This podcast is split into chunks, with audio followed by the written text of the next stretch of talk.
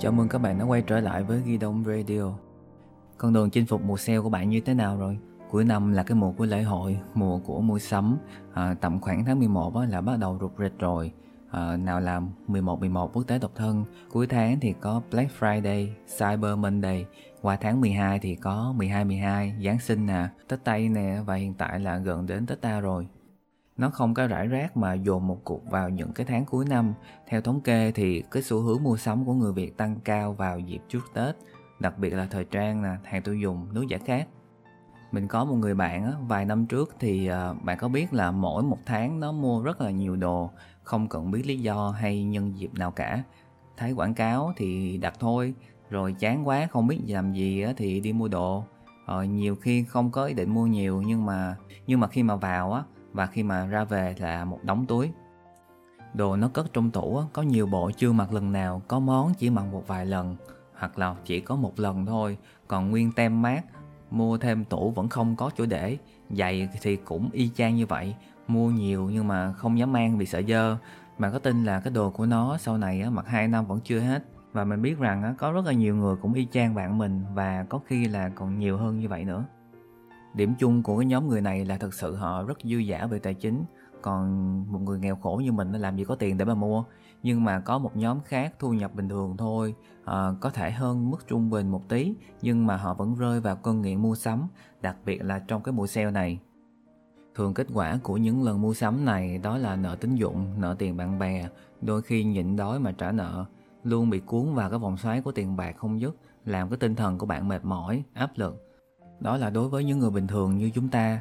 Còn đối với những người giàu có thì mình không dám nói tới, vì tiền của họ thì họ làm ra thì họ xài thôi, có gì đâu.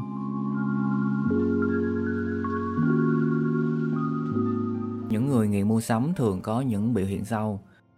Chi tiêu nhiều hơn số tiền bạn có thể mua được. Mua nhiều hơn những gì bạn thực sự cần. Mua sắm để loại bỏ cảm giác tức giận, trầm cảm hoặc cô đơn. Mất kiểm soát hành vi mua sắm. Thường xuyên tranh luận với người khác về thói quen mua sắm. Cảm thấy tội lỗi và xấu hổ khi mà nhìn lại số tiền mình đã chi tiêu. Dành nhiều thời gian để tính toán tiền bạc hóa đơn để có thêm nhiều tiền để mua. Cảm thấy rất là khó chịu khi không thể nào shopping được. Nếu bạn có những biểu hiện trên đó, thì bạn đang mắc Compulsive Buying Disorder, hội chứng nghiện mua sắm. Những người nghiện mua sắm trải qua cảm xúc phấn khích khi mà được mua sắm. Cảm xúc hưng phấn này không đến từ việc bạn sở hữu cái món đồ đó, mà đến từ hành động bạn quẹt thẻ và cầm túi đồ ra về. Ok, chúng ta đã nói về những biểu hiện, vấn đề và hậu quả. Bây giờ sẽ đến giải pháp. Mình không phải chuyên gia tâm lý để giúp bạn cai được cái cơn nghiện mua sắm, và cũng không phải là chuyên gia về tài chính để giúp bạn có thể quản lý chi tiêu như thế nào. Những thông tin quản lý chi tiêu đã có hàng trăm bài viết nói về nó rồi, mình không nói nữa, và mình chia sẻ dưới góc độ cá nhân. Bạn thấy hay thì có thể nghe, không thì thôi. Quay lại câu chuyện của bản thân mình á, mình là một người theo lối sống tối giản gần hai năm nay rồi.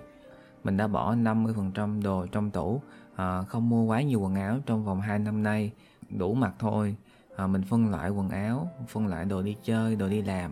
Mình là một cái đứa hướng nội, anti-social. Và hai năm dịch bệnh nữa nên mình càng không ra đường nhiều, nên chả có lý do gì mình để mình mua sắm cả. Một số cách mà mình đã thực hiện sau khi theo đuổi lối sống tối giản như sau. Đầu tiên, suy nghĩ ba ngày đối với món đồ giá trị thấp, và ít nhất hai tuần đối với món đồ giá trị cao. Cao hay thấp á, là phụ thuộc vào mức thu nhập của mỗi người, không có con số nào cố định cả. Ví dụ mình muốn mua một cái áo hai trăm ngàn, mình nhìn thấy nó, bỏ nó vào giỏ hàng hoặc lưu vào điện thoại. Sau ba ngày, nếu mà mình vẫn còn nghĩ tới cái áo đó và luôn xăm soi nó mỗi ngày, thì mình sẽ quyết định đặt ngay vào luôn. Còn khi mà mình muốn đổi một điện thoại mới, mình dành nhiều thời gian để lựa chọn điện thoại, tìm hiểu về nó, so sánh về những cái điện thoại mới, điện thoại cũ. Rồi việc mình đổi điện thoại có giúp ích được gì cho bản thân mình hay không, tính năng mới đó có thật sự mình cần thiết hay không. à, Sau hai tuần mình vẫn còn suy nghĩ về cái điện thoại đó thì mình sẽ quyết định mua ngay. Đôi khi mà bạn mua một món đồ mà không suy nghĩ á, à, thích gì mua đó, nhiều lần như vậy sẽ thành một cái thói quen không hay.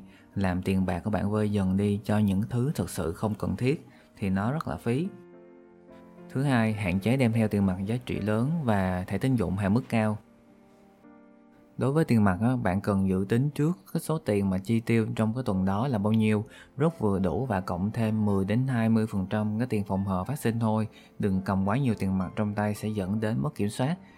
Đối với thẻ tín dụng thì mình xài hai thẻ, một thẻ hạn mức cao ít dùng tới, chỉ để mua những cái món đồ giá trị cao mà thôi. Còn một thẻ hạn mức thấp đem theo bên mình để phòng những cái trường hợp mà hết tiền mặt. Vì hạn mức thấp nên mà khi muốn xuống tay liền với món đồ giá trị cao thì cũng không có đủ tiền để mua.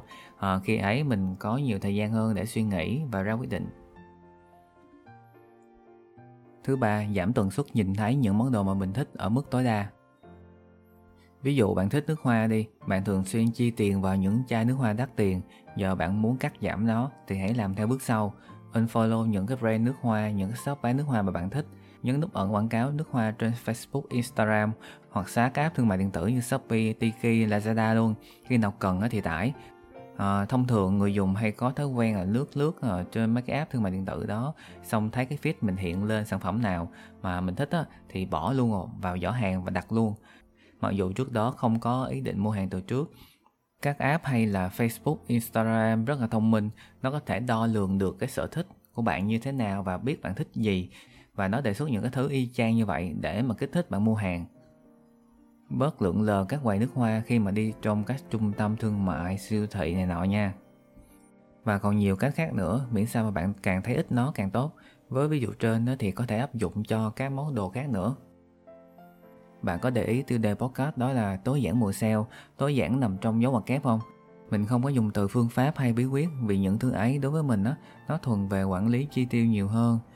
Còn cái điều mà mình muốn các bạn tập trung vào đó chính là tối giản. Nó thuộc về phong cách sống, không phải kỹ năng. Kỹ năng thì có thể quên nhưng mà lối sống nó làm có thói quen hàng ngày của bạn luôn rồi. À, chả có gì cao siêu cả, rất là đơn giản phải không nè? Hy vọng bạn sẽ sớm cai được cơn nghiện mua sắm của mình, à, dành tiền để chơi Tết nhé. Trong thời gian tới nếu có dịp thì mình sẽ làm thêm một chủ đề riêng về lối sống tối giản. Hy vọng các bạn sẽ thích cái series podcast Tectaholic trên Kỳ Động Radio. Hẹn gặp lại các bạn vào thứ Bảy tuần sau với chủ đề Digital Detox, trốn chạy khỏi nhà giam công nghệ.